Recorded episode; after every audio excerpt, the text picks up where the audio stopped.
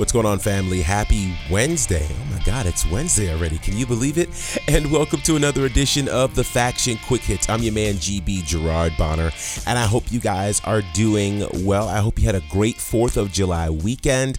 I hope all is well in your world and you are ready for another fantastic week of pro wrestling. And I got to tell you, it looks like this is the significant week, of course, because AEW is headed back on the road. We've had some big events already happen this week. So we're going to dig into all of that. Of course, a big thank you to everybody who joins us on the socials Instagram, Facebook, and Twitter at the Faction Show. Thank you for your continued support of what we're doing. Thank you, of course, for those of you who are subscribed to our podcast. It really does mean the world. We couldn't do what we do without you. So there's a lot of news to get to a lot of things we've not talked about here that we'd like to talk about, and I'm going to try to do as many of them as I possibly can.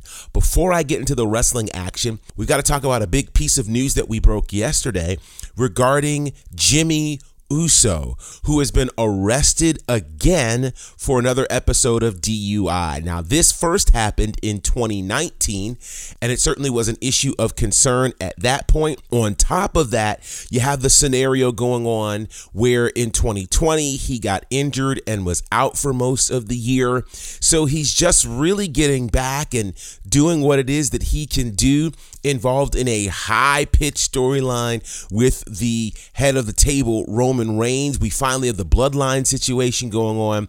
And uh, this is what has happened. So here's kind of the update on how this happened. This happened in Pensacola, Florida, overnight Tuesday. He was arrested on a misdemeanor DUI charge after failing field sobriety and breathalyzer tests. Police stated that the breathalyzer test came back at 0.202 and 0.205, which is more than double the legal limit of 0.08. If we're honest, it's close to triple.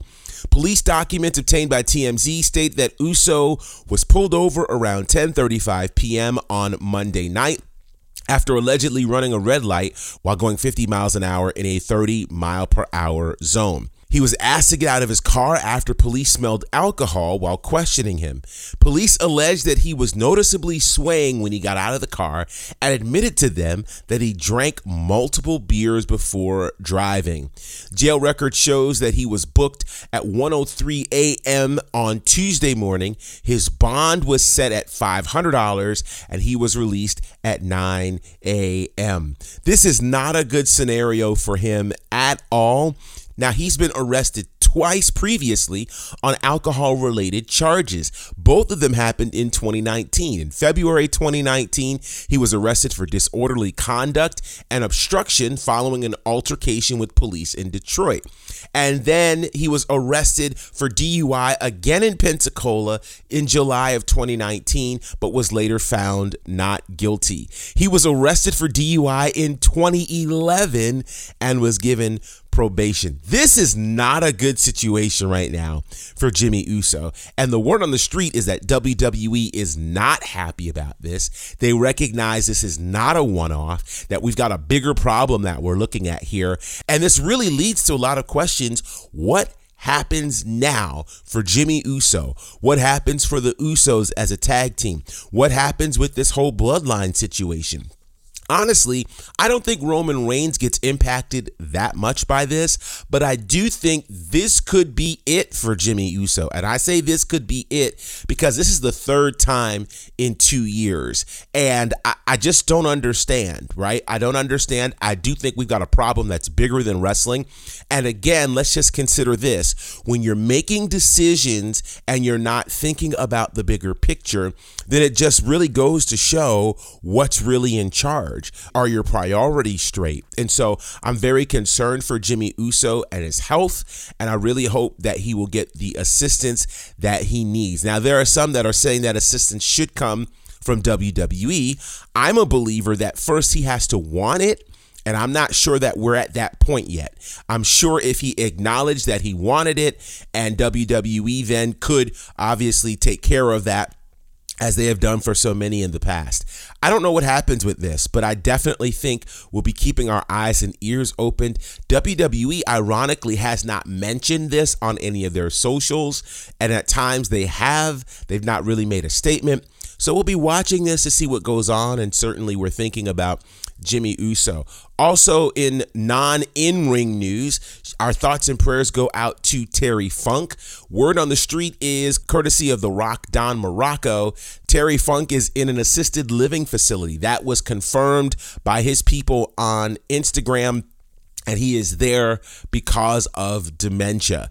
This is a scary time right now for a legend like Terry Funk. The idea that he may not remember a lot of the good things that have happened in his career are challenging. And if you've ever dealt with a relative that has had dementia, it is a frightening moment. That's for sure. So there are those who ask the question could this have happened as a result of the style of wrestling that he had? And maybe it did, maybe it didn't. It's probably not the right time to have that conversation. The right time to have that conversation is once he is doing much better. So, our thoughts, our prayers, our energy go toward Terry Funk for a speedy recovery. We really hope that things will change for him. He's such a legend who has done so much in this business. It would just be horrible if this were kind of the final chapter for him. But our thoughts and prayers going out to Terry Funk. Now, then, let's get to some current in ring activity when we come back. This is SHW 28. Look out! Oh, God. Oh, well, maybe this is why he came out here. He came out here to attack. Tonight is on you. This place is loud. Logan Chase will now be the manager of All Stars Special. Oh, heads up. Oh! What just happened here? Fingers tipped the length away there from his son. No, Oh, no, no, no, no. What has come over Ben Buchanan? Recca, bring it. Bring the best you got. This match could tear the house down. And they're not going to wait for the bell. Corey Hollis just gets cut in half. The enemy of my enemy is my friend. This is what everybody came to see. Your main event for the SHW Championship. A count of one. Whoa! Oh, and he sent him into the ref. We got a new champion. So they're saying Creed got disqualified. Don't do this. David. No, no, no, no, Oh, no, no, right. no, no, no, no, He's no. crossing the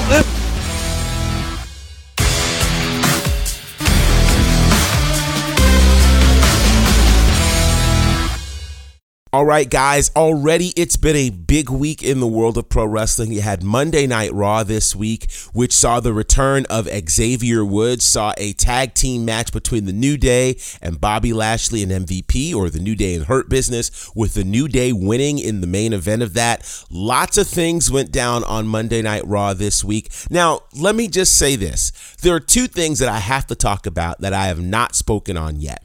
One of them being Drew McIntyre. so this time last year, of course, Drew McIntyre was the WWE champion. We weren't sure how we felt about his reign, but we were here for it since it certainly seemed like it was time, pandemic notwithstanding. Well, as we're getting ready to go back on the road, one of the realities is this. I am not a fan of what's happening with Drew McIntyre right now. These promos that he's cutting where he's telling these stories, it's just a bad idea. It's a bad look. It's bad execution. And what is even crazier to me is the idea that he just had a match at Hell in a Cell with Bobby Lashley where he lost and can no longer challenge for the WWE Championship while Lashley is the champion. Yet he's found his way into the Money in the Bank ladder match, which, should he win, he ends up getting a title shot anytime between that night and a year. So, could Bobby Lashley lose the title in that time period? Of course he could. But should this man be the man that's holding on to a potential title shot? I think the answer is no. So I don't think he should be in the match. But with that said, maybe next week we'll get into our predictions for Money in the Bank. Personally, I feel like this. Uh, the word on the street is that WWE has been really trying to save a lot of their big moments for when they're in front of a crowd. Well, that starts next Friday. So in my mind, I don't see Drew McIntyre walking out of Money in the Bank with the Money in the Bank contract. Personally, well, I said I was going to wait for predictions, but I'll just give you my thoughts on it right now. There are still two people to be named for the men's Money in the Bank, but right now, I think the leading candidate is Big E. I think we see Big E uh, with that opportunity. He'll cash in at just the right time. I don't know when the right time will be. I don't think it'll be at SummerSlam. It might be Survivor Series. Realistically, I think it might be Royal Rumble or even WrestleMania. It's been a long time since we've seen a cash in. In fact, only one person cashed in at WrestleMania, and he went on to become a champion that night. So those are my thoughts when it comes to that. Now then, that was Raw. We're still waiting for the ratings for that. But let's talk about the Great American Bash, NXT. There will be some spoilers, so if you need to hit the press pause button, go ahead and do that. If you're okay with it, let's roll. First of all, I have to say that NXT can seemingly do no wrong. They give us the Great American Bash, which is akin to another takeover, and we're getting it on USA, which is pretty doggone awesome. What I love about NXT is that whether it's Great American Bash or their weekly show, every match, every moment, it all matters. It all means something. It all is significant. And certainly that was the case. Now, I have to admit, I think I was a little surprised because I thought that the NXT title match was going to be last night, but it was not. Instead, we get it next week, which I say spread the wealth. I'm totally good with it. We've got buy in for next week's event. Incredible. We see the return of Tegan Knox, which surprised me because I thought that the whole uh, battery charging thing was going to be Finn Balor. So Tegan Knox, that's a big move, which creates new NXT Women's Tag Team Champions with Io Shirai and Zoey Stark now becoming the fourth tag team to hold these women's tag team titles. So let me put a pause here and say this. I don't know what it means right now for the women's tag team championships in NXT that we've not had a lengthy title reign. It could mean a lot of things. It could mean that the competition is just that fierce in NXT that we have now our fourth team as tag team champions, and those belts are not quite six months old yet. So there's that side of it. The other side of it is do we need a lengthy title reign for the belts to mean something? Because I think the difference between the NXT Tag Team Championships and the WWE Women's Tag Team Championships is that there are great matches there are great stories and there are great tag teams that actually make this worthwhile. Every tag team that has held those titles or competed for those titles were teams that we wanted to see in NXT, not so much on Raw or SmackDown. So I think there's a lot to be said for this, and I think this is a great move for both Io Shirai and Zoey Stark. Zoey Stark getting her first taste of NXT Championship gold. Meanwhile, now you've got Io Shirai in some rarefied air as one of only a handful of women to have held the NXT Women's Championships and the NXT Women's Tag Team Championships. The others include Raquel Gonzalez and Ember Moon. So, some really rarefied air there for Io Shirai. I love the idea of her experience with the newbie that is Zoey Stark. So, this is going to make for a great tag team, and it's a story that I want to see. So, congratulations to the women of NXT. I'm also very interested in this million dollar championship.